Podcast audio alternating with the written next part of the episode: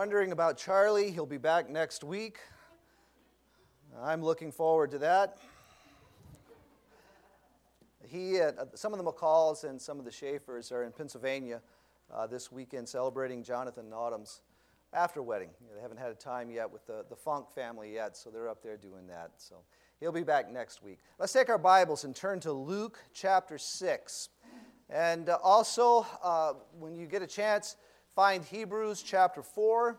Stick your finger in there and put a bookmark there because that's the passage we'll be cross referencing quite a bit throughout the, the morning. So, Luke chapter 6, we'll read that together now, and then we'll look from time to time at Hebrews chapter 4. Beginning in verse 1. Now, remember, the word Sabbath is, means rest, and that word will be used six times in these verses. So, repetition equals emphasis. So, let's remember that Sabbath, and rest.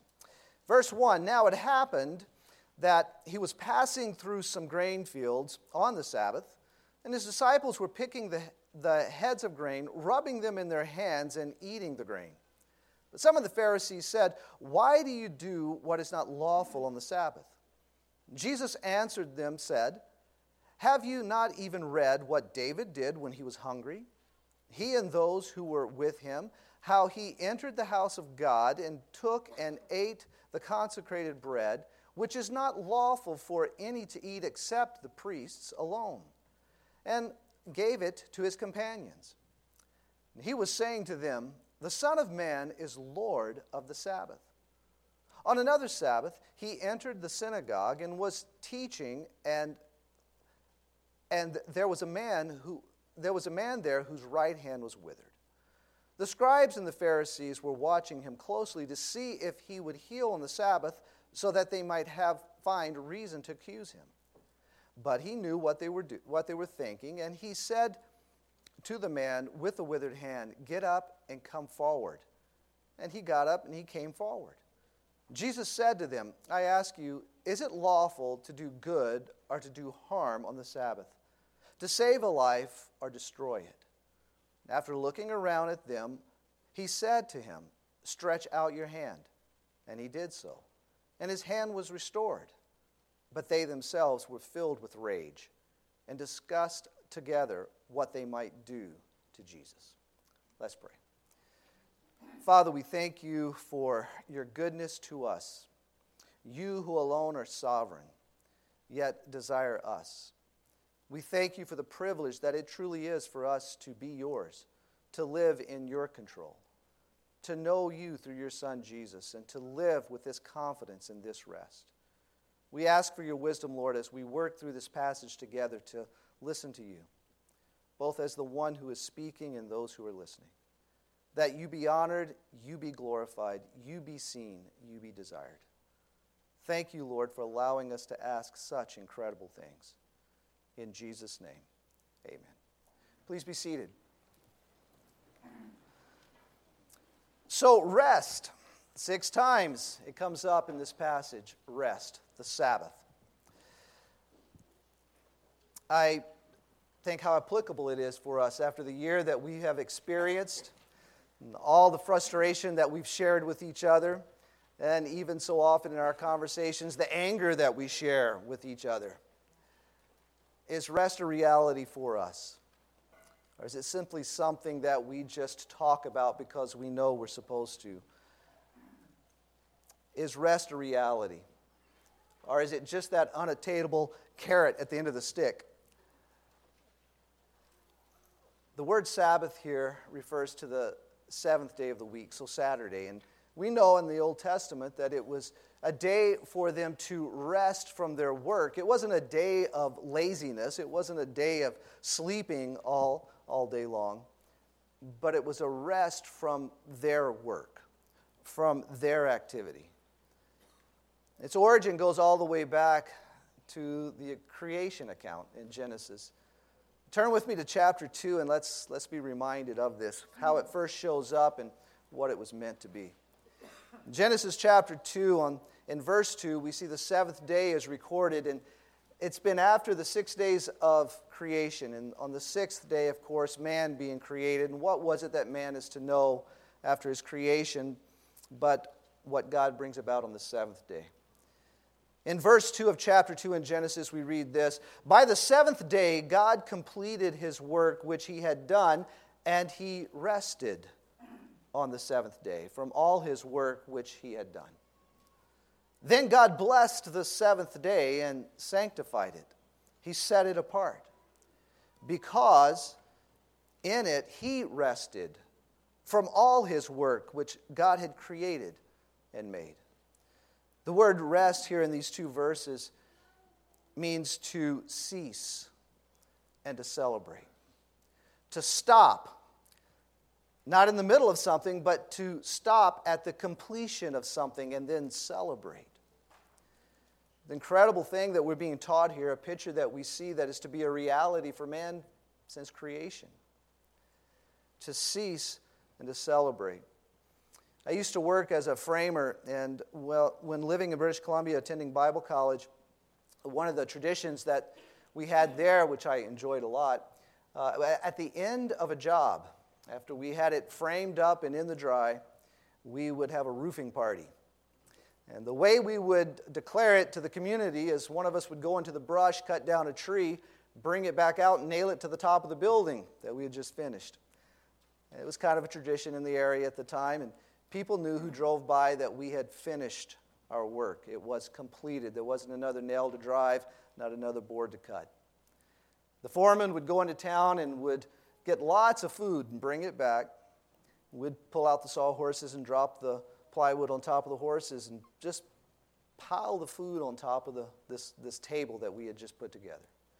And we would spend the rest of the day, we had dropped our tool belts and would spend the rest of the day celebrating the finished work that had been accomplished. That's the idea that we see here with, with God at the end of creation. He was finished, not because he was tired, he ceased, not because he was tired, but because he was finished. Someone once pointed out that God, the God that began the building, showed himself well able to finish. We see this through, true throughout Scripture when we get to Philippians and we find that he who began a good work in you will complete it. He will continue it until the day of completion. He is a finisher of what he starts. And we find here in creation that man is to enjoy what God has completed. But we know the fall comes in Genesis chapter 3. We know that the rest that was supposed to be reality for man is, is, is now frustration. So, are we doomed to never know this rest because of the fall? To only chase that carrot to the end of our days? To only see the promise but never know the reward until someday in heaven. Is that for us? Well, the first thing I want to point out is that Scripture is clear that this rest we're talking about is to be a present day reality for those who have placed their faith in Christ. Are you hearing what I'm saying? That this rest that we're talking about is supposed to be a reality for you right now where you sit. You know, and, and what an incredible thing to talk about in the midst of all that we as mankind have dealt with and continue to deal with in this last year. As Christians, our frustration with uh, not being able to meet together, our anger in that, our fear in that? Are we knowing the rest that is supposed to be ours? Look at chapter 4 of Hebrews. In verse 1, look how the writer starts off with this. He's after talking about rest in chapter 3 of Hebrews, he goes on and he says this in verse 1 of chapter 4. Therefore, let us fear. Now, some of your Bibles may say uh, something else besides fear, but really, a, a strong direct translation would be this fear. Let us fear. If while a promise remains of entering his rest, any one of you may seem to have come short of it, let us fear. Who is us? Well, according to chapter 3, verse 1, we see that in Hebrews, there's clear that us are believers who are to consider Jesus our apostle and high priest. So he's not addressing the non believer, he's talking to the believer here. And he says that there's something that we as believers need to fear. We need to fear that we do not know his rest. See, the promise remains. That promise is there for us today. We are to know his rest. And that word rest, remember, in, in Genesis, rest meant to cease and celebrate. Here, the word means to cease. It's almost like one person wrote the Bible, isn't it?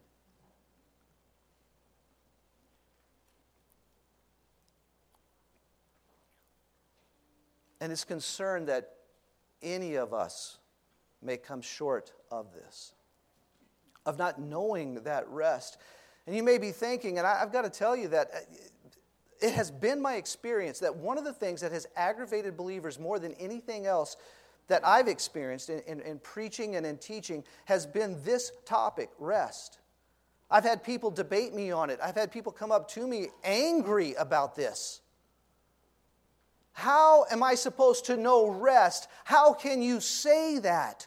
I have a wife, I have children, I have debt, I have a job, I have my own business, I have, and, and just list the things. How am I supposed to know rest? How dare you talk about rest? And how dare you say that that is to be my reality?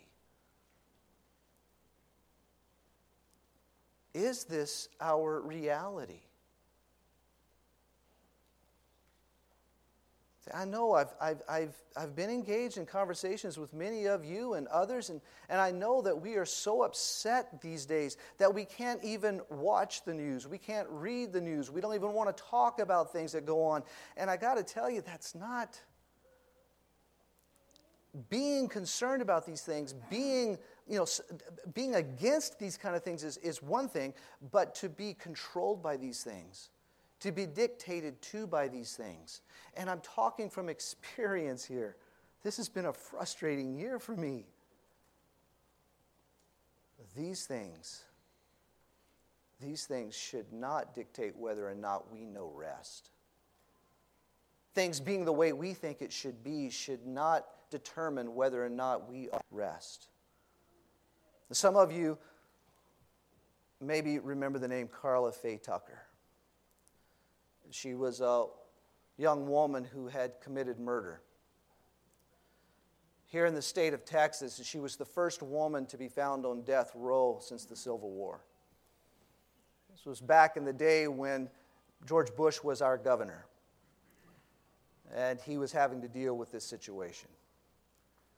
There was a, a lot of debate over whether or not the death penalty should be carried out because she was a woman. I found it interesting to watch an interview with her conducted by Larry King. And it's something that I remember, even though it happened years ago, I remember this interview. So I looked it up this week to, to, and I found the transcript of it because I wanted to get the exact wording. You see, Karla Faye Tucker was not a believer when she had committed murder. But after being incarcerated, she came to know Jesus. And her life completely changed. She confessed to what had happened. She admitted that it was horrible. She was devastated that she had done such a thing. But her life was different in the interview, uh, it was interesting to hear Larry King just drill, trying to get some kind of emotion out of her. And after the, the whole thing, I mean, she, she shared her faith. She shared how she had come to know Jesus. She shared it as, and all of this is going on in national television. She shared how this had changed her life and changed her heart. And finally, out of desperation, you could tell there was a little bit of frustration. At the very end of the interview, Larry King just asked the question All of this, yet you still remain upbeat. And she said, Yes. And he went on to say, You have to explain this to me. You are days away from being executed. You're going to have to explain this to me. And then he said this it can't just be God. To which she replied, Yes, it can. She went on to say, It's called the joy of the Lord. When you have done something like what I have done and you have been forgiven for it, and you're, you're loved, that has a way of changing you. I have experienced real love. I know what real love is. I know what forgiveness is. Even when I did something so horrible, I know that because God forgave me and I accepted what Jesus did on the cross, when I leave here, I'm going to go be with Him. This is rest.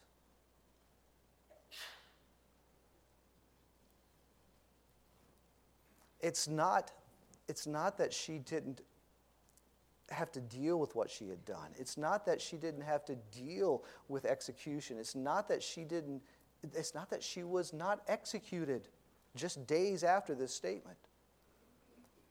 But in the midst of all this, God, in His mercy and in His grace, made His rest a reality for her. And if He will do that for her, then won't He do that for you? If we're going to know the rest that God has designed us for, then we need to understand just who it is that rules the Sabbath. In verses 1 to 2 in our text in Luke here, we see what the problem is. In verse 1, on the Sabbath, his disciples were picking the heads of grain, rubbing them in their hands, and eating them on the Sabbath. They're breaking the Sabbath law, was what the Pharisees were so upset about. Now, the law did not forbid them to be plucking the heads and breaking them in their hands and eating it. In Deuteronomy 23, verse 25, it reads like this When you enter your neighbor's standing grain, then you may pluck the heads with your hand, but you shall not wield a sickle in your neighbor's standing grain. In other words, see, at this time there were paths, walking paths, all throughout the land, and many of these paths would go right through the middle of a field. And so it was common for people to just, in their traveling, to walk right through the farm fields. And as they're walking along, just reach over and grab the heads of the grain and just pull it off to grind it in their hand and to eat it. This was a common thing that happened from this passage in Deuteronomy, it would appear that that was not considered work. The problem came if they took a sickle into the field and stole from the, the farmer, then they would be accused uh, of stealing, but doing work then. So the law doesn't necessarily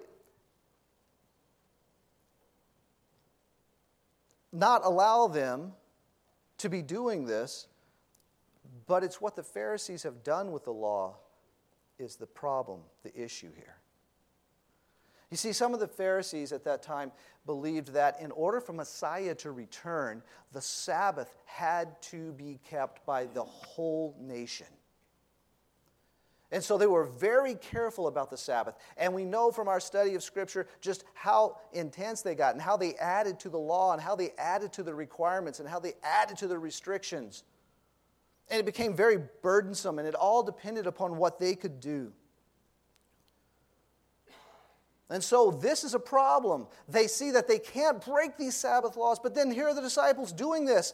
Why do you let them do this? He's, they're asking Jesus. Isn't it interesting? They don't go to the disciples asking them, Why are you doing this? In this passage, we find that they're going to Jesus. Why are you letting them do this? That's an important question to understand that they're going to Jesus with this. Why are you letting them do this? And so Jesus answers them. In verses 3 to 5, he points out that David, You know, he went into the, the very tabernacle and he ate the very bread that only the, the, the, priests were allowed to eat after it had been on display, after it had been presented before God in the holy place on the table of showbread. And then when it was time for the new bread to be brought in, they would take the old bread off the table of showbread. And then the priest would eat this.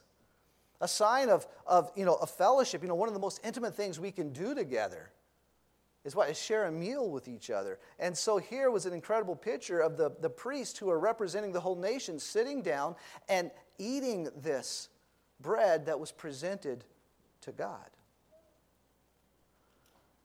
But David, who is not a priest, comes in and he eats it. What's Jesus getting at here?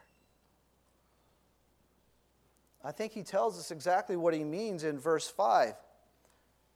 And he was saying to them, The Son of Man is the Lord of the Sabbath.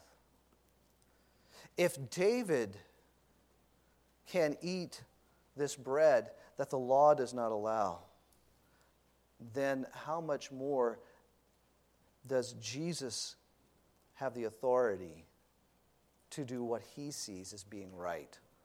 on the Sabbath. He is the Lord of the Sabbath. You see, when he says this, when he makes this statement, Jesus is literally saying that he is God. He is the Lord of the Sabbath because it was God who established the Sabbath. Jesus is saying that he is God. Look with me again in Hebrews chapter 4, verses 4 and 5. The writer says this For he has said somewhere in verse 4 concerning the seventh day, and God rested on the seventh day from all his works. And again in this passage, they shall not, don't miss this, they shall not enter my rest. You see, this rest that we're talking about is not something, it is someone. This rest is literally God Himself. This is His, this is of Him. Not something, but someone. God Himself. And so, if Jesus Christ is indeed Lord of the Sabbath, then He, he has the freedom to do with the Sabbath what He pleases.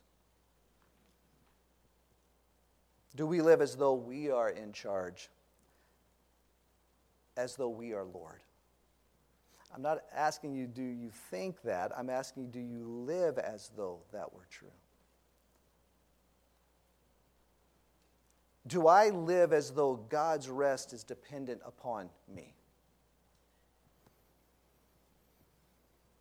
Once had a student, not at his hill, but another place, come up to me again when we're talking about rest. And he was upset with me. He asked the question Are you telling me that I cannot do any of these things? If I'm going to know his rest, that I, it's, it's not for me to, to do the things that we see in Scripture? That it's not within me to do this? Are you telling me that? And I looked at him and said, Yeah, that's what I'm saying. And his response is very memorable for me. He looked at me and said, Oh, yes, I can. I couldn't believe it. But as I thought about it, I could agree with it. You see, it's very capable for you and me to do good things. I think all of us have people in our lives that are not believers, and then we could say they're good people.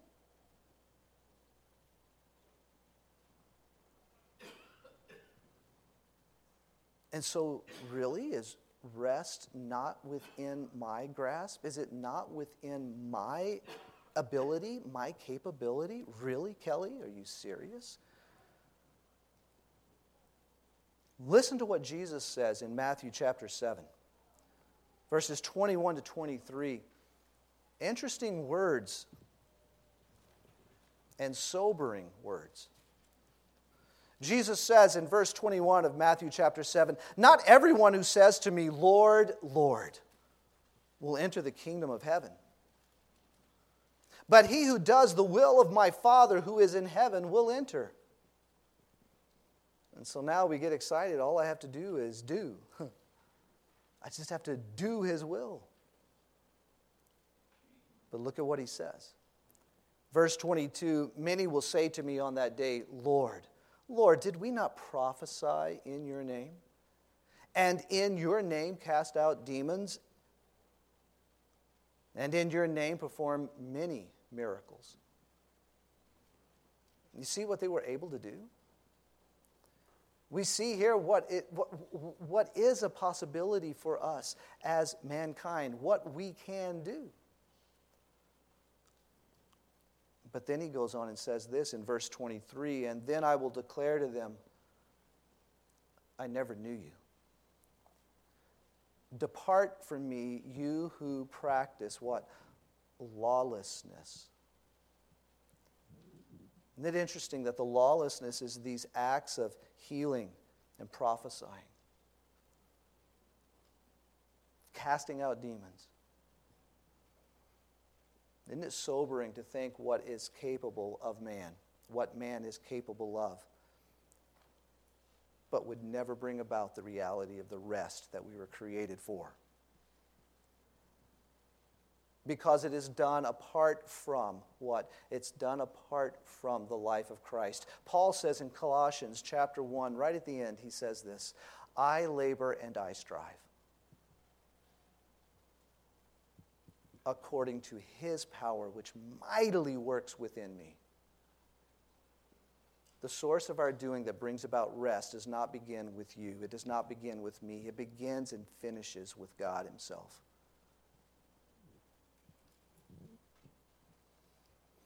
So we've seen that rest is to be a present day reality, that Jesus is the ruler of the Sabbath because he is God. So then, what is God's purpose for man with his Sabbath? I think we find this in verses 6 to 11, the second account of Jesus on the Sabbath. As he enters into the synagogue and he's teaching, there's a man there whose right hand is withered. Pharisees are there only for the sake of catching him at some kind of contradiction so they can do away with him.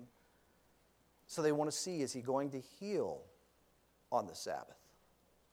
Because that would be considered work as well. That would be breaking the Sabbath, that would be breaking the rest. So, what will he do? First of all, I think, I think there's two things that Jesus wants to show here, at least two things. Verses 6 to 8, I think he wants to show us that God's Sabbath rest is for man. God's Sabbath rest is for you. We see in verse 8, he knew what they were doing, what the Pharisees were doing, what they were thinking, and he said to the man with the withered hand, Get up and come forward. He has something for this man on the Sabbath. And man's laws, man's regulations does not prevent Jesus from giving what he has with his Sabbath to this man. Remember what Mark says, chapter 2, verse 27. Jesus said to them, The Sabbath was made for man, and not man for the Sabbath. Isn't it interesting that, uh, mentioned it earlier, that man being created on the sixth day, the first thing he comes to know is the seventh day, God's rest. This was to be the reality for man since creation. And even though Genesis chapter 3 comes about, it doesn't prevent Jesus, who is God, from giving what is of him. You see, our salvation, folks, is a restoration. It's not a band aid. Our salvation is not something that just kind of takes care of us until Jesus comes back. And then in heaven, someday we'll have what He always meant for us to have. Our salvation is a restoration. We have been, if we have placed our faith in Christ, we have been restored back to that which we have fallen from.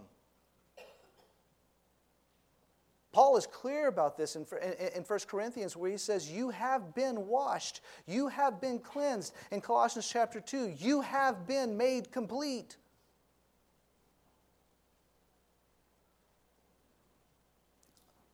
Past tense, present reality.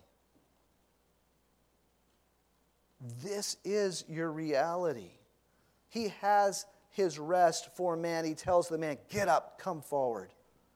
But then something else we need to understand in looking at this, and remember that the Sabbath rest is God's miraculous good for man. It is of Him. It is miraculous. It is beyond your capability and understanding. It is beyond what we can do. It is God's rest. Therefore, it is miraculous. And how do we see this here? In verse 9, as he calls the man to him to come forward, he says,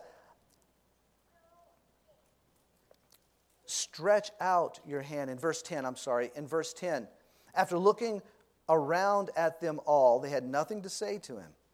Am I supposed to do good or supposed to do bad with the Sabbath? What am I supposed to do? What is it for?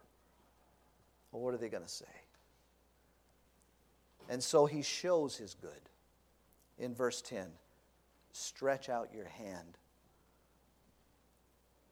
Now, I don't know about you, but in studying this, I almost missed this phrase. You know, we can just read right past it. Stretch out your hand. Because we want to get to the second part of verse 10. But what's he doing but asking the man to do something that is beyond his ability? He cannot stretch out his right hand because it is withered.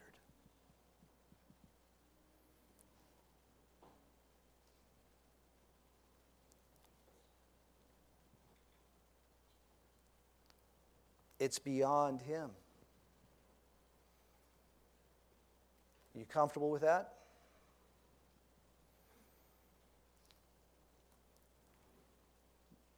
Do you understand that God's rest is beyond you?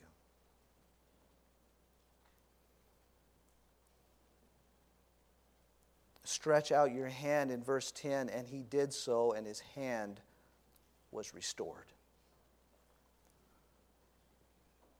You see, so often, I know I'm guilty of this. This cannot be God's will. This cannot be what He would have of me because I can't do that. I think that's one of the dangers in knowing what our spiritual gift is.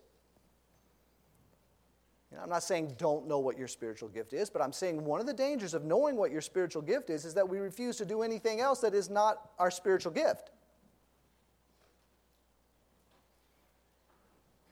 Because what? I can't do that. Jesus told Peter, Get out of the boat and come walk to me. He told Moses, Go be my spokesman. Moses says, I can't speak. I wonder if Moses ever thought about that. You know, he, he didn't tell him, Go be my warrior. See, we know from history that Moses was a successful general in war. So God didn't go to him and say, Be my warrior. He said, What? Be my spokesperson. What, what did Moses say? I can't speak. Yeah, that's the idea.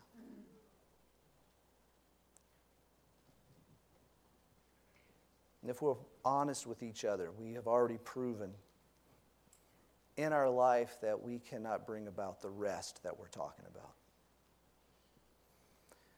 And I think that's why people get so angry when we say that this rest is for us. Because I can't do this. Well, listen, man can do what God says if God said for man to do it.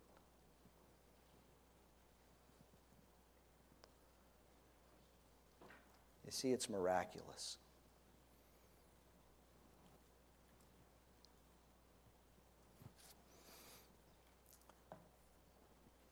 Some of you know that one of the big struggles of my life, besides my height,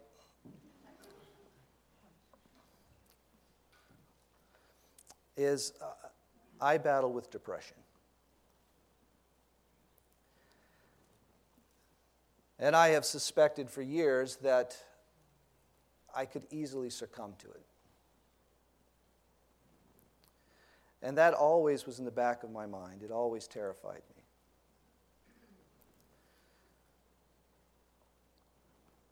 Never has it become more real to me than the six years that I was away from you.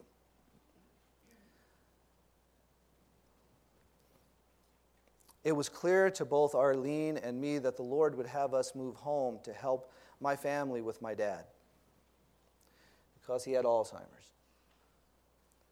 It was beginning to get bad. I remember a phone call that my brother, uh, who's actually, he and his wife are with us this morning, they've moved here.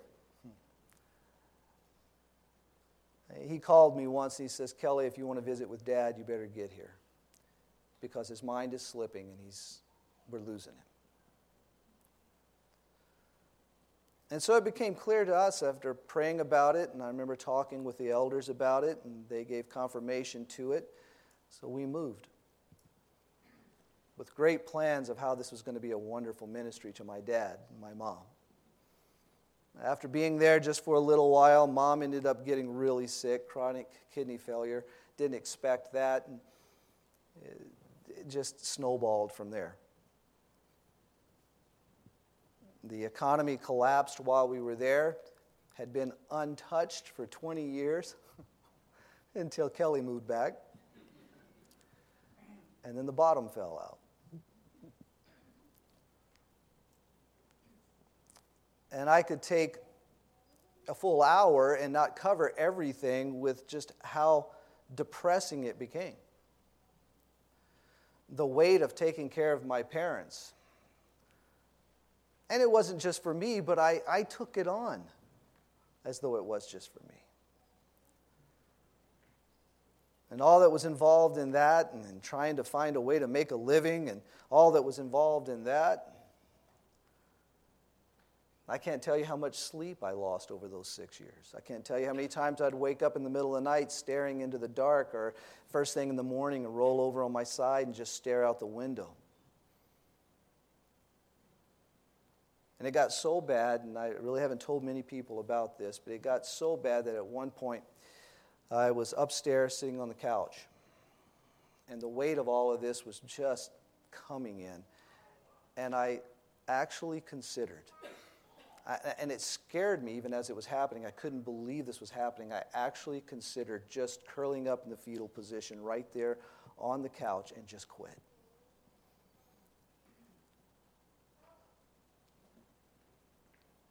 And there was a spiritual battle going on at that very moment because it would have been so, I mean, that was just the easiest. I can't explain it. If you've struggled with these things, you know what I'm talking about. But just to just quit and shut down. The Holy Spirit began to talk to me. He began to work in my heart. And he said, Kelly, you can do that right now because that's about all you can achieve. In your busyness, in your activity to take care of all of this, that's the best that you can come up with. So you can have it. Or you can rest in me. You can trust me.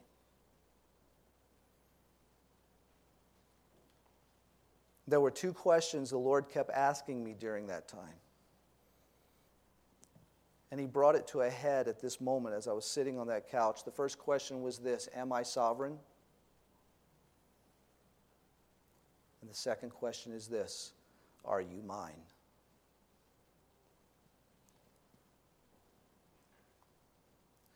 And if you can say yes to both, then my rest is yours now. And I can tell you that rest has been an increasing reality for me since that moment. Not that the problems were taken away.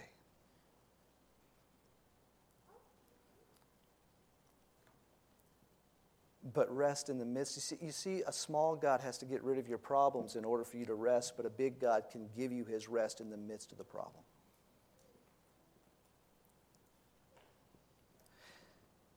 He never leaves, he never forsakes.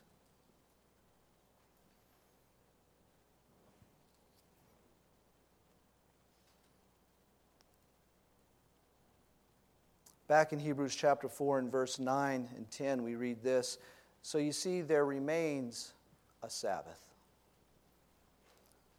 for the people of God. Right now, there remains a Sabbath. There remains a rest right now for the people of God. For the one who has entered his rest has himself also rested from his works as God did from his. If you're going to know his rest, it will not be a reality until you cease from your work.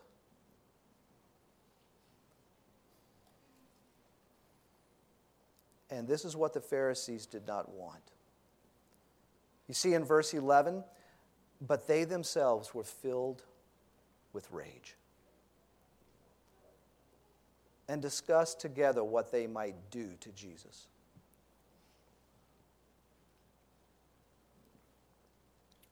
The Pharisees didn't want God's rest.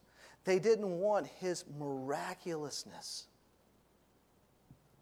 Do you? You see, Jesus asks this question, or he, he makes this statement. In Matthew 11 28, come to me, all who are weak and heavy laden, and I will give you rest. And that word means to cause to cease it's almost like one person wrote the Bible. Do you think that God's rest is only a reality by what you can do yourself? Or is it miraculous? In that it goes beyond your ability, it goes beyond your capability.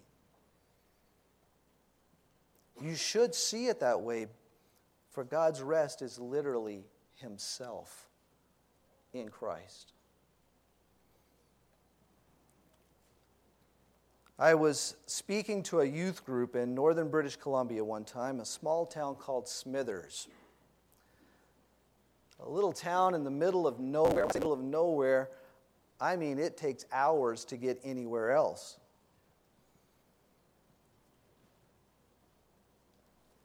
When I arrived there, and it was quite the trek to get there, when I arrived there, the youth pastor was beside himself with, him, with shame. It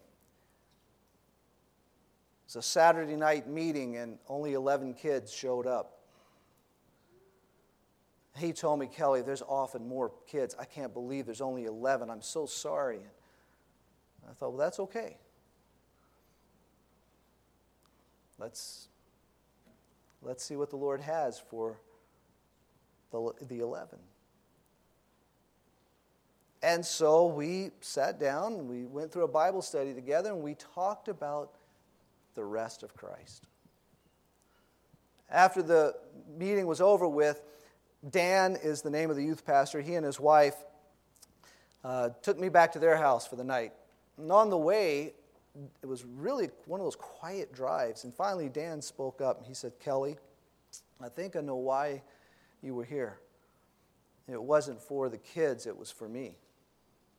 Really?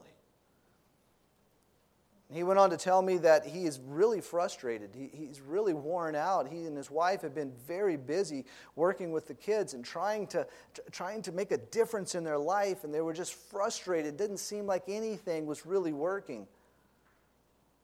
So we sat down in their living room that night, and I remember taking a napkin, napkin out and uh, just explaining to them, just drawing out diagrams and things like that. The students from His Hill will know what I'm talking about, so those three circles.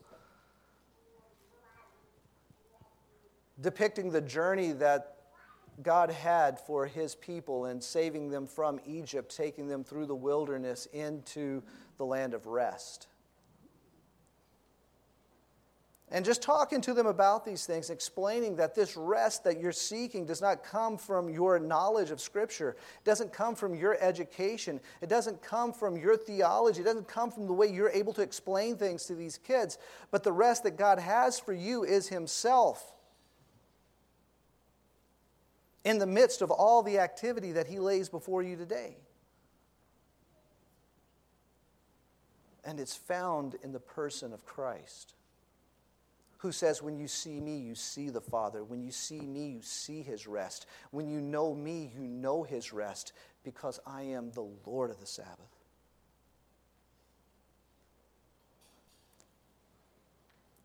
And they had a lot of questions, and I was just too tired, and I finally just told them, Guys, I got to go to bed. I got up the next morning, and the two of them were in the kitchen, and they were literally singing and bopping around and and, and kind of dancing with each other in the kid was really kind of uncomfortable for me. and they said, Good morning, sit down. And I said, Good morning, what's going on? And they said, Kelly, we couldn't sleep. I said, What do you mean? We were tossing and turning all night.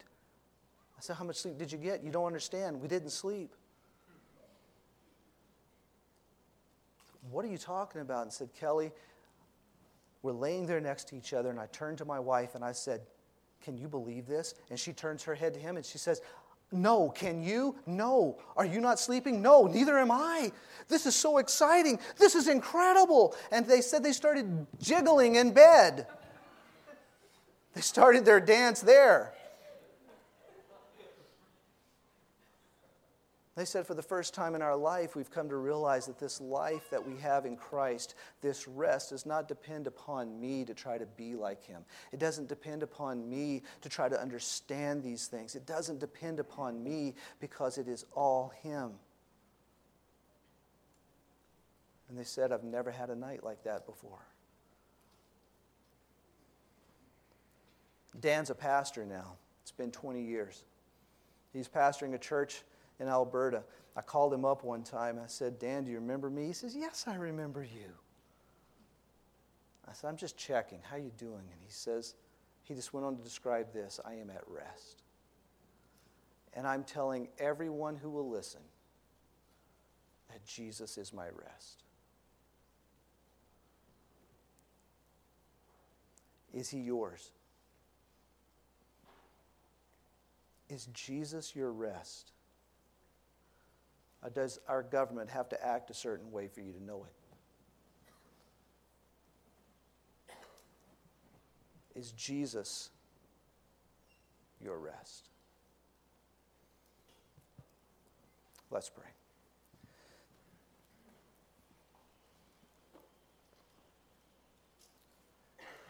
Father, we thank you that in the midst of a pandemic, you give us the privilege and the reality of saying, I am at rest. We thank you that our circumstances do not dictate this. We thank you that our abilities do not dictate this. We thank you that our theology, our understanding, what originates from us does not dictate this, but Lord, we thank you and we praise you that you dictate this. And that along with the man with the withered hand, you would have us come to you, Lord Jesus. And you would have us live what we cannot in and of ourselves. That you would have us say, along with Paul, it is no longer I who live, but Christ who lives in me. And so, Lord, we're left with asking you for your wisdom, thanking you that you give to all men generously and without reproach. To live the life you have saved us for, to be at rest today. Thank you. In Jesus' name,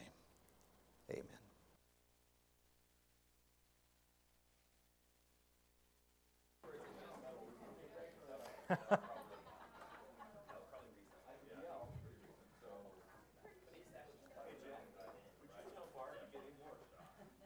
calling Barbara Powell. You're, you're missing from your seat. It's good, huh? Uh, okay, and Arlene, if you're with her, you might bring her in. Okay.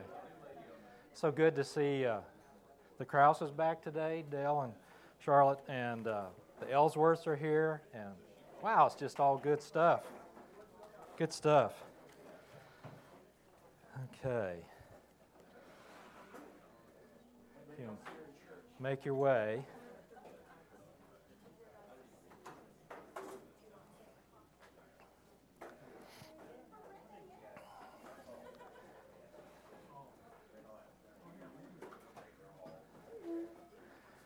Okay, all right, y'all are pretty close to sitting down. I'm going to open in prayer. Uh, dear Father, we uh, just are grateful once again to have your word before us, Lord. To, to uh, we seek, Lord, the joy of life that's in it, Lord, that your Son is in it, and um, we just want to take it and, and as it is plainly before us, Father, and without apologies or sugarcoating, just to, to see what you've got for us. And You've given us a great book, Lord, and it's got a fantastic theme to it. And we're just uh, excited uh, to go through it, Lord. We ask that the studies would honor you and that we would be blessed by them. We pray this in Jesus' holy name. Amen. Okay. We were just about to finish chapter 2 last week, and we were, I'm going to pick it up at verse 17 and through the end. And as, uh, as I uh, have said before, each chapter has a reference to something about the coming of Christ. And so it's a very exciting theme for us. And uh, it's going to start to pick up uh, in its uh, level of, uh, of being referred to as we get through uh, the book. So let's pick it up in chapter, excuse, chapter 2, verse 17. We just seen some more of uh, Paul talking about the affliction that the Thessalonians were having. There's no doubt, indeed, that there were. But here we go in verse 17, he says, Paul speaking, But we, brethren, having been taken away from you for a short time, in person, not in spirit, were all the more eager with great desire to see your face, for we wanted to come to you. I, Paul, more than once, and yet Satan hindered us. For who is our joy, our hope, our crown of exaltation? Is it not even you in the presence of our Lord Jesus at his coming? For you are our glory and joy. So, once again, I think that, you know, Paul uh, has got several uh, motives that are uh, driving the writing of this letter. One of those is answering the accusations that have been made to him by the naysayers. One of those was that he was cowardly, that, that he wouldn't come back to uh, Thessalonica, he was a hypocrite, all that kind of stuff. And he's saying, no, this is they intended to come. They were, they were, he was withheld. And he clearly delineates the parties involved here. He says, I, Paul, and then he says, Satan hindered us. And Satan hindered us. And that word hinder is, uh, means to essentially the to break up the road uh, ahead, to make, to make a pathway essentially impassable. And uh, he names Satan in the process here. Now, that is pretty uh, eye opening in the sense that when you consider who Satan is, uh, he is, yes, he's supernatural, but he is created he, uh, he is not God or a God. He is, he doesn't have what my wife calls the three omnis. He's not omnipresent, for instance. He can be in one place at a time. So we've got a specific indication of what a high priority Paul's ministry here at Thessalonica must be to Satan. You know, the equivalent, if this was World War II, this would be the equivalent of having, you know, Hitler uh, physically present on the beaches at Normandy when, when, when the troops stormed Normandy. You know, it's really significant that he would, uh, that it, that it lo- rose to this level of priority. And then we turn to a, bright, uh, a brighter note in verses uh, 19 and uh, 20. And we're going to have another reference to the, uh, the coming of Christ. And uh, Paul starts with a, essentially a rhetorical question when he says, um, For who is our hope or joy of crown of exaltation? He's basically saying, what is, what is our greatest blessing at the coming of the Lord? And he says it's them, the Thessalonians. And I suspect he would add the Galatians and the Corinthians and uh, the Ephesians, the Colossians, all these. All these that he'd had a part in uh, bringing to uh, these people the Word of God, the gospel. And they had received it and received eternal life, been born again. And this was a great joy for Paul. His joy, we're going to focus on his joy a little later as we get into chapter 3. I, I would uh, point up to you a, a difference, though, in this particular verse at the end of chapter 3 versus what we saw at the end of chapter 1. You remember when it said, uh, talking, he was Paul talking to the Thessalonians, he said they were to wait for his son, that's the Father's son from heaven, whom he raised from the dead, that is Jesus, who rescues us from the wrath to come. And when I read this, I see a little difference. Does anybody else pick up on this? It says, "It's uh, what is his joy? Uh, it is even is it not even you in the presence of our Lord at his coming." So, do you see anyone else see any difference in those two passages? When I do see these things, I go, "Well, what is difference?" Uh, it seems to be there seems to have been a passage of time as I look through here. In in verse 19 excuse me, verse 10 of chapter 1, he said, What did he tell them to do? To wait. And when we go to uh, verse 19 in chapter 2, we see the same people, in, even in the presence of the Lord. So when I start to see these differences, one thing I'll look at is what is the location of the people that he's talking to? All right? The believers in Thessalonica. What is their location in each of those verses? if we go to chapter 1, to wait for the Son from heaven. Where are those people when, they, when they're given the admonition? Where, what's their location physically? On earth. They are on earth, right?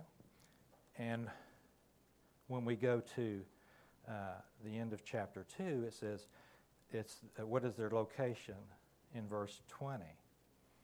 Verse 19, excuse me. What is their actual location there? In the presence of the Lord. So on earth versus into the presence of the Lord. Now, we've not gotten to the uh, passages in chapter 4 about the actual rapture, but it, you would, I'm sure you all know this. If they're not, if they're in the presence of the Lord at the rapture, what is their physical location at that time? Is it on the earth? No. It kind of limits them to maybe two places, right? where would they be? Again, Porter? In heaven or in the air.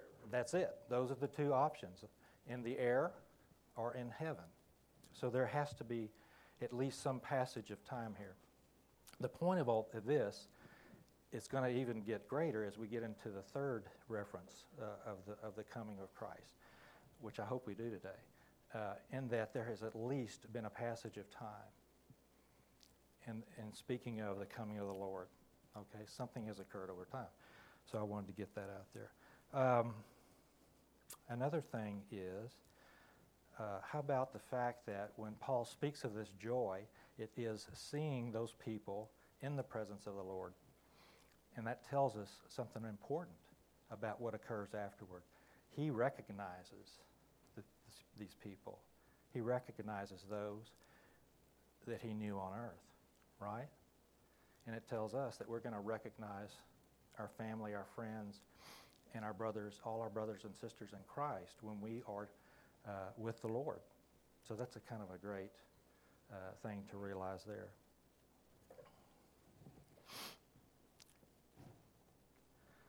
He speaks of uh, I'll just go one more thing. He speaks of a crown of exaltation. And exaltation is, I looked that up, it's a triumphant elation or jubilation. It's a rejoicing over a victory. Okay? And he speaks of a crown. Where, where did Paul get this crown that he speaks of? Any ideas?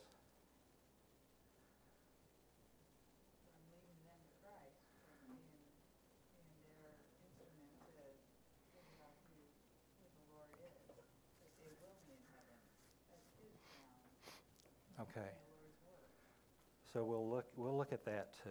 Uh, so this the crown here. Some crowns uh, sometimes they're spoken of as diadems, which are like the gold the golden crown that a king would wear, and then sometimes they're spoken of as a Stephanos, which is a wreath.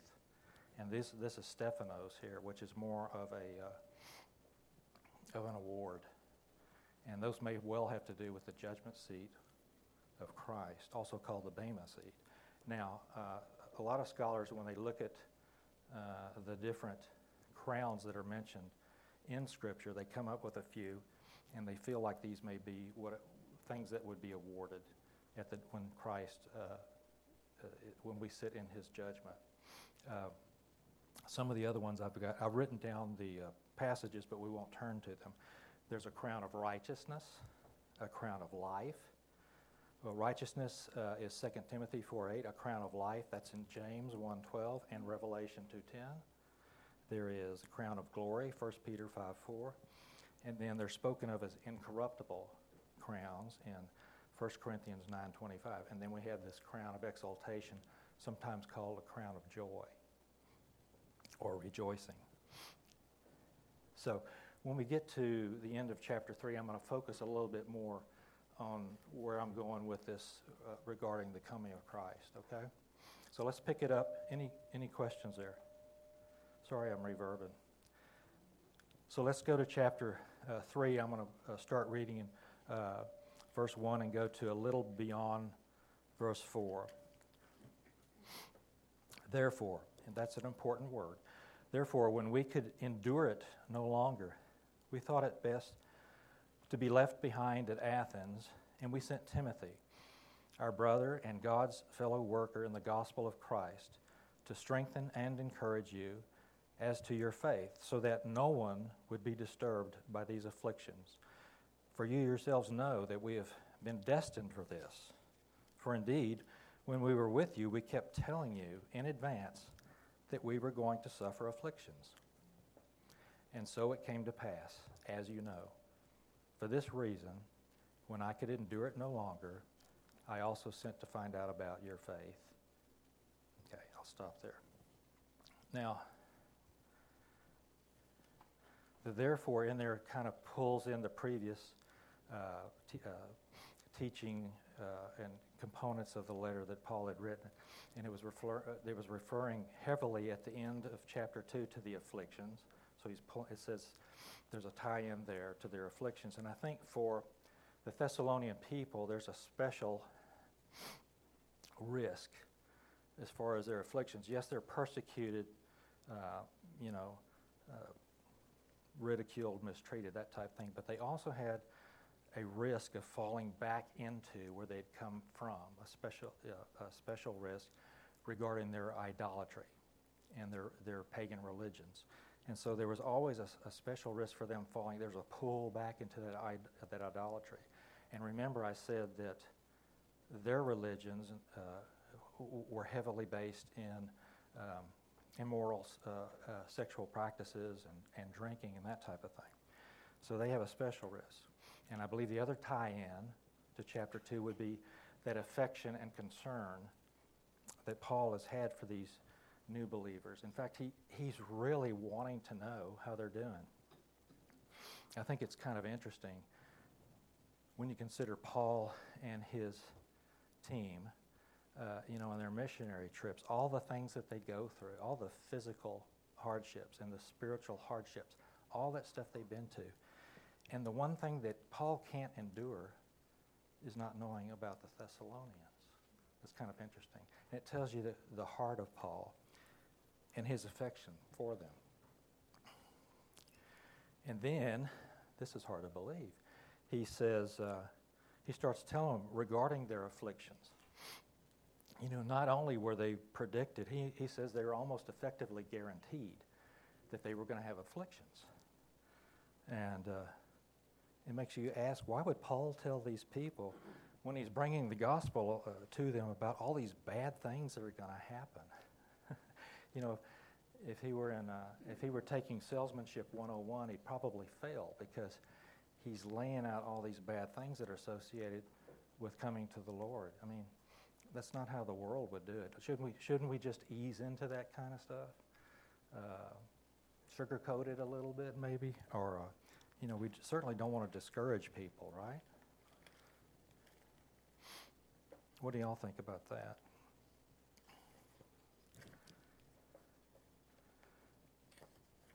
I think uh, let's talk about trials for a minute. I, uh, you know, Linnell pointed up when we were looking in chapter 2 about when Paul was telling uh, the people about how he came with the message to Thessalonica, it was with boldness. And she pointed up that he had, you know, we looked at all the persecution he suffered uh, at Philippi, and that not that was not a punishment to it, but that was used to increase uh, his uh, boldness when he came to uh, Thessalonica, which is probably not the way most uh, people would, would, respond to being severely persecuted. It only emboldened Paul. Um, I think Jeff uh, likened it to uh, the formation of the forging of a steel uh, sword, wasn't it? going through the, store, the forge and being heated up under high energy and, and, and treating that sword, making a solid you know, instrument at the end. So uh, I went through, I found a few ways that God uses um, trials for his people. Uh, and there are many, many. I just was able to identify three things. Uh, turn to 1 Peter, uh, first chapter, verses 6 and 7.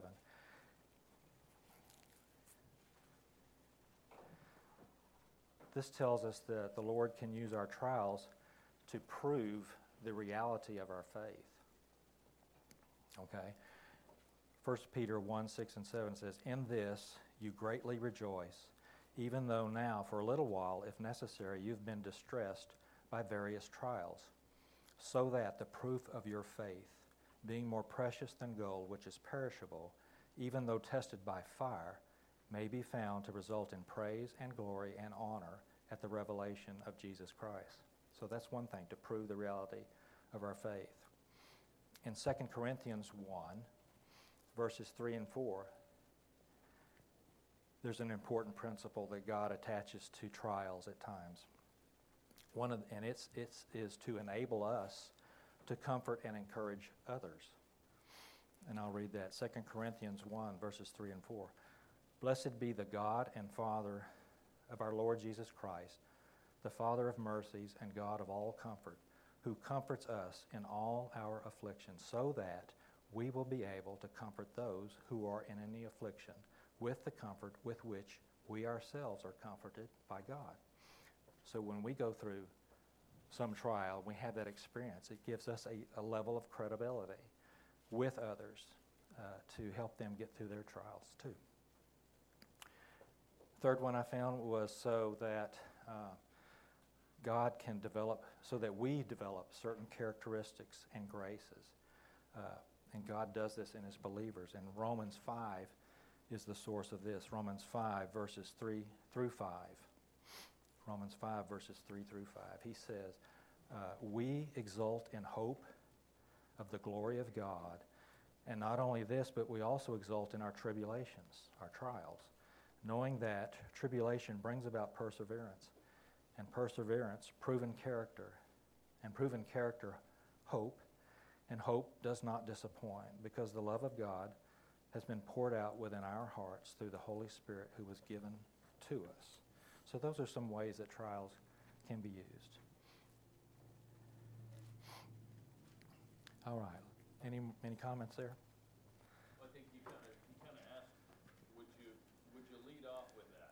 Yeah. You know, and I think if it were, if I were leading someone to Christ or telling someone about Christ, that's probably not where I would start. Um, Because, uh, but for a believer, that's not a problem. It shouldn't be a problem. Because if we've tasted of the goodness of Christ, we go, well, if trials are what come with it, you know, and, and he's able to, especially when you realize he's able to, if he, if he desired, if he knew it was best for me, he could keep the trial from me.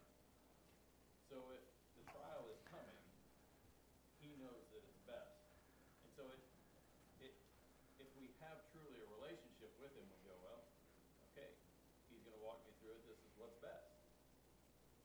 So, yeah, you can lead with that with someone who truly has a relationship with Christ. But how, and, yes, Mavis? There's also a, the other side of it, still, we're human as a believer. I've experienced it with a friend that lost her baby, strong, strong believer, and she questioned the Lord. So all you can do really is come alongside them and just say, I'm here for you, instead of preaching to them just yet, because they know, Yeah. they know the truth. It's just they don't want it at the time. Good. You know, and I, I think, Kevin, you raised it uh, last week. You said there's no prosperity gospel here. And there's, you know, I'm not saying that we, that we should withhold the truth, but, uh, but certainly not paint some rosy picture. And a lot of times, you know, if you turn on the televangelist, you see all this uh, misinformation, I think, that's given to try to lure people in, and it's almost a trickery. And but Paul's just, you know, right up front with it. Well, the- the end of verse three here, uh, chapter three, verse three, says that, uh, for you yourself to know that were appointed for. So, not only did he prepare him in but, but it's almost like that's part of the destiny. He almost guaranteed it. It's almost guaranteed. Yes. And so, yeah, I thought that was good. Uh, now let me pick up in verse uh, 5. I- wanted to stand alone with it. So it says, uh, I also sent to find out about your faith.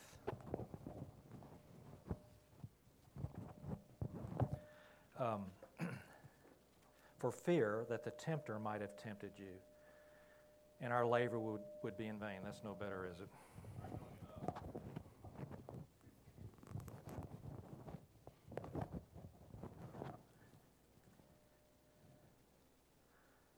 And he, now Paul calls, he uses a term called the tempter. If I were to ask who the tempter is, does anybody not know in here?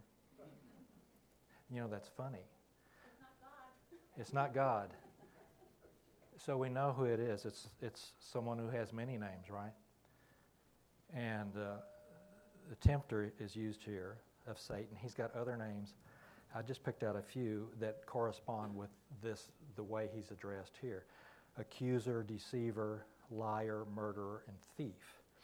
Some of his names, he's many, has to do, they are associated with the actual approach or attack that he has on a person. Tempter. So that's, that has some significance here with the Thessalonians. Do you know that tempter is only used twice of Satan in the scriptures? And any, anybody remember where the other time is? When he tempted Christ, exactly. Uh, let's turn to Matthew 4 3. This was the temptation in the wilderness. Remember, uh, Jesus was uh, fasting for 40 days, and this is when he came uh, upon him, when Satan came upon him. He says, uh, chapter 4 Then Jesus was led up by the Spirit into the wilderness to be tempted by the devil. And after he'd fasted for 40 days and 40 nights, he then became hungry. And the tempter came and said to him, If you are the Son of God, command these stones become bread. And he answered and said, It is written, Man shall not live by bread alone. So he comes to Jesus when he is in his most vulnerable uh, physical weakness, right? It says clearly he's hungry. And he's come to the Thessalonians as well, Paul says. What do, what do we suppose their vulnerability is, especially as opposed to someone else?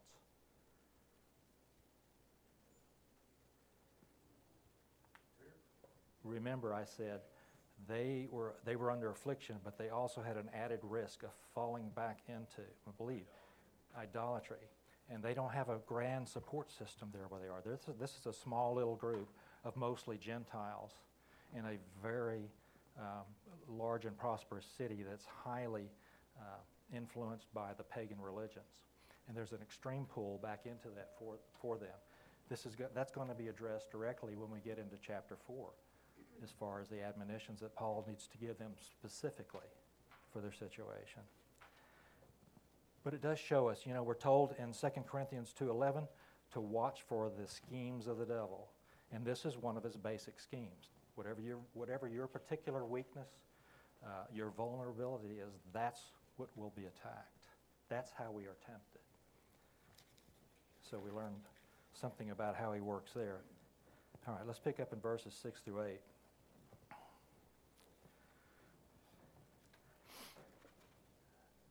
But now that Timothy has come to us from you and has brought us good news of your faith and love, and that you always think kindly of us, longing to see us just as we also long to see you.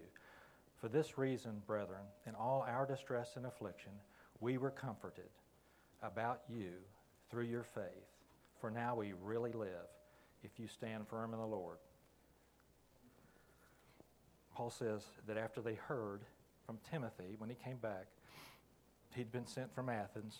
Paul and Silas had gone on to Corinth, and then they meet again in Corinth. That uh, they could really live.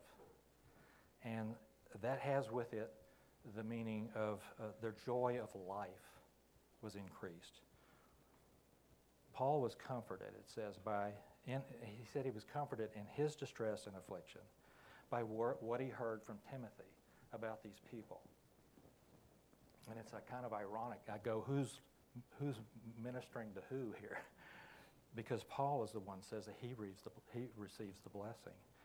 And that's based on his great love for these people and the great joy he gets from bringing people to Christ. You know, his ministry. Paul doesn't have a whole lot of perks in, in the material world, but he gets his kicks from the, uh, the people that receive Christ, and he knows he's had some involvement with it. Uh,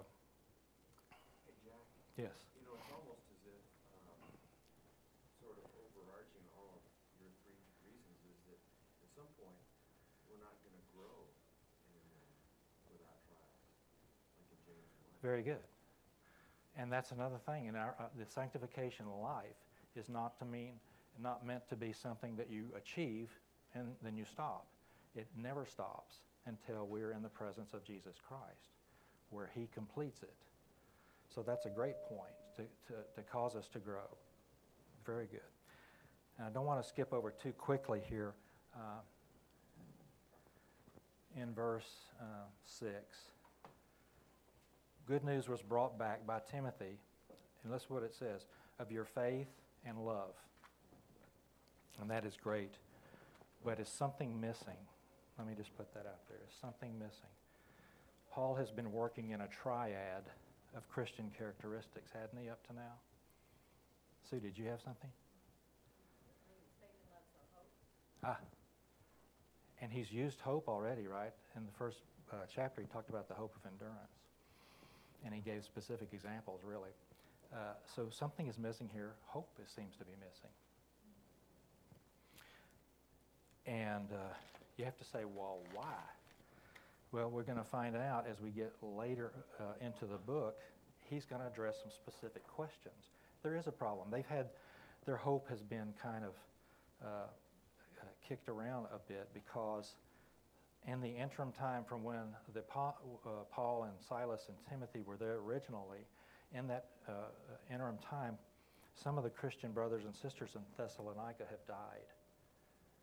And although although these guys have been given instruction in the coming of Christ and the day of judgment and these kinds of very important doctrines, they really didn't have a grasp on. So, what happens, you know, to our dead brothers and sisters? Do they just miss the rapture? You know, and then we're also going to see they, they've asked what is so what is the timing of this rapture uh, event in relation to judgment that's coming. So these are two big questions that are going to be addressed in chapters four and five. Okay, so they had questions, and I think their hope was dashed a, a, just a bit. Uh, so let's read verses nine through twelve. For what thanks can we render to God for you in return for all the joy with which we rejoice before our God on your account, as we night and day keep praying most earnestly that we may see your face and may complete what is lacking in your faith? Paul has a great heart. And I want to tell you, honestly, I've been convicted this entire week putting this together. Uh, I, I read into these passages a challenge from Paul to believers. And he's, he's, he's basically saying, if you're really letting the Holy Spirit rule in your hearts, then there should be some evidence of the love and the compassion of the Holy Spirit. And compassion has never been an adjective used for me too much. Uh, but he's, he's lifting up the fellow believers. You know, we are to love. That, that is a Christian characteristic. Kevin? When you just said that, that, that part was missing about hope, Yes. I look back up and uh, to this point about compassion uh, Paul. I think his compassion shows where he talks in verse chapter two, verse nineteen, uh-huh. says, "For who is our hope, or joy, or crown of?" In my text, it's crown of boasting, crown of glory, in the presence of our Lord Jesus, is not you? So he's almost pointing back to them and saying, "Hey, you're my hope. Absolutely. You nailed it. You're not. When you pass away, that's not the end of the hope." No. You, you nailed a. This is a motivator for Paul. They are a motivator for Paul. They are his hope.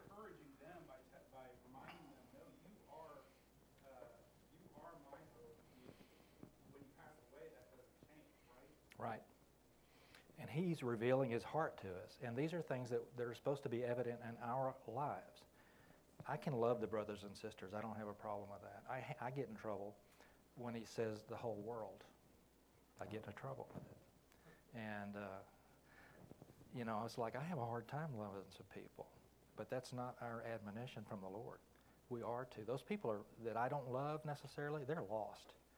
And they need the truth they're no more lost than I was before I got the truth.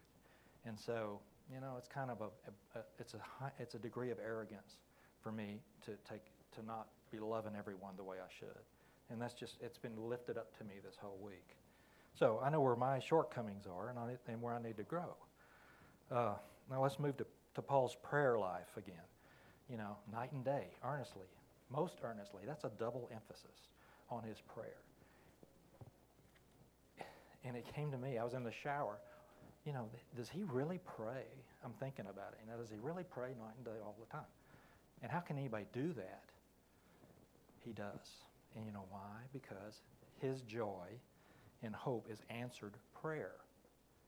That's a, that's a fabulous motivator. How would you get answers, answered prayer if you're not praying constantly?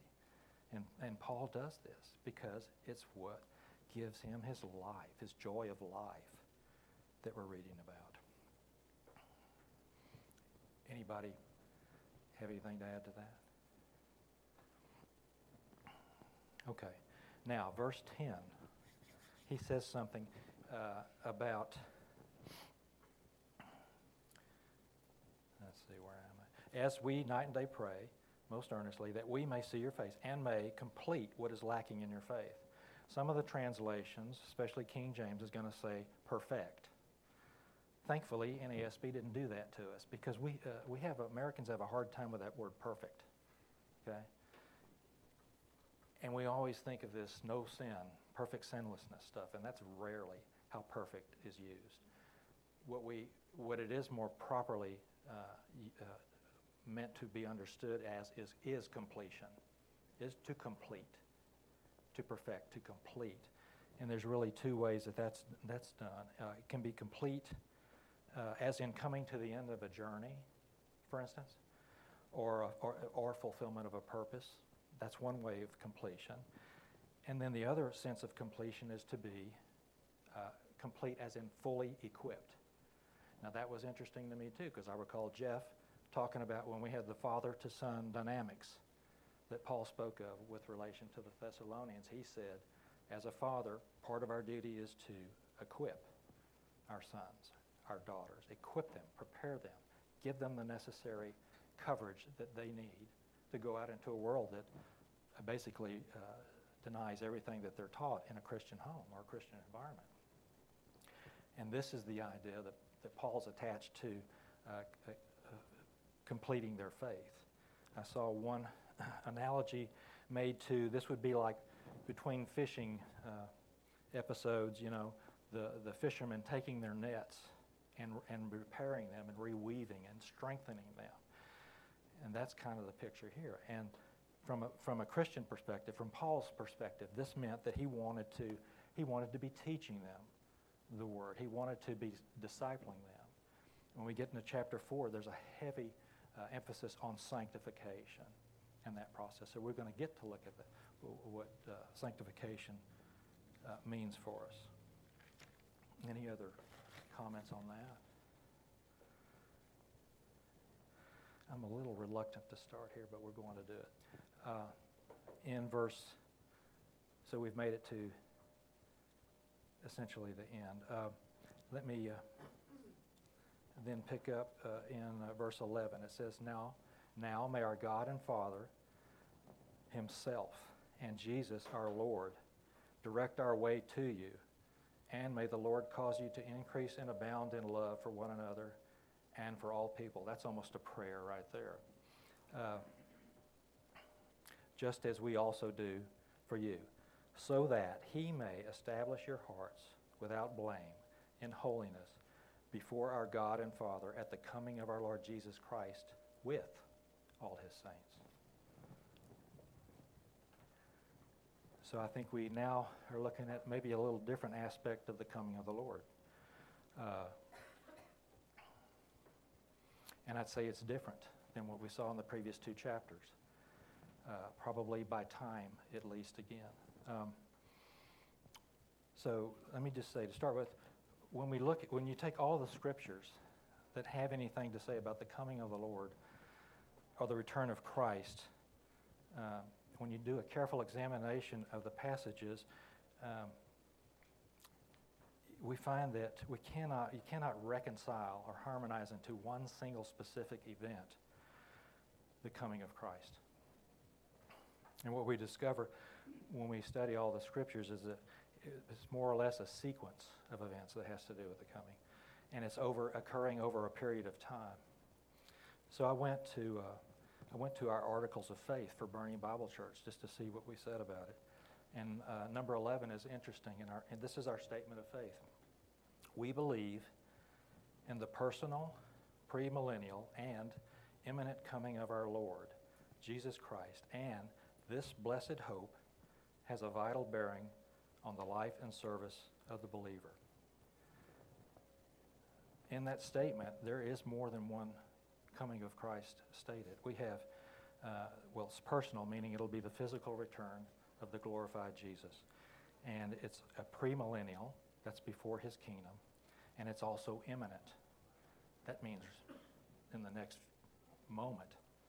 Okay? And so I thought I'd kind of just put an overview on what it is we believe. So we believe in the imminent return of Christ. Now that's to remove his church, both living and dead, all those in Christ. And we call that the rapture. From that point, when God calls us, we go to meet him in the air. Porter uh, mentioned that. Uh, we're meeting Jesus in the air. And then he's going to take us uh, with him home, which would be to his Father's house, John 14, which is heaven, okay? and there we're going to be in the presence of the Father and the holy angels. When he does that, we have to be, before we get into heaven, we have to be fit for heaven. All right? Something has to occur.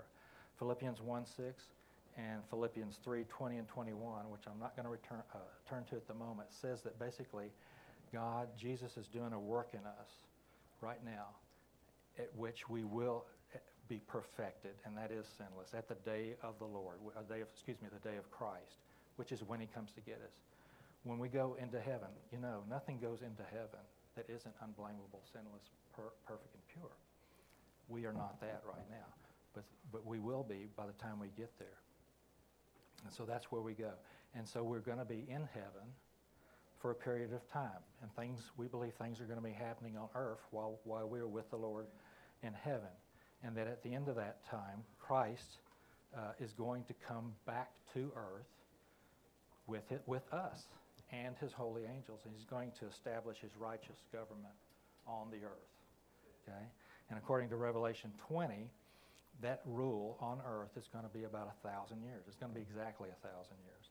And it ultimately will be followed by what's called the eternal state, in which there'll be a great white throne judgment, and uh, God is going to re- uh, burn up this, this heaven and earth and recreate them for us. So the question becomes where, where does this verse fit in with all that sequence of events that I just spoke about?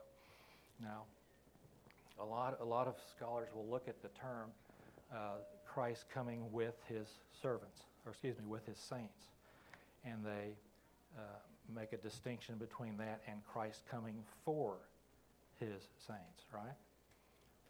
So they automatically would say, well, that's referring to the, the coming to establish his kingdom, the quote, the great quote, second coming. But the real question to answer from that verse that we have before us is when is it uh, that we are, we are presented uh, before God the Father uh, blameless in holiness? That's the real question. When are we presented that way? And this is going to be a great time to leave it because I'm not going to answer. no. So what we'll, we're going to do is pick this up next week. And what we're going to do is look at the answer is actually in the wording for coming, the word for coming, in the Greek words that are used for the, the truth of the return of Christ. There are three of them Epiphania, Apocalypsis, and Parousia. Okay, so we're going to look at that next week and see if we can't get a better grasp on this particular verse. Okay, so that's what we'll pick up.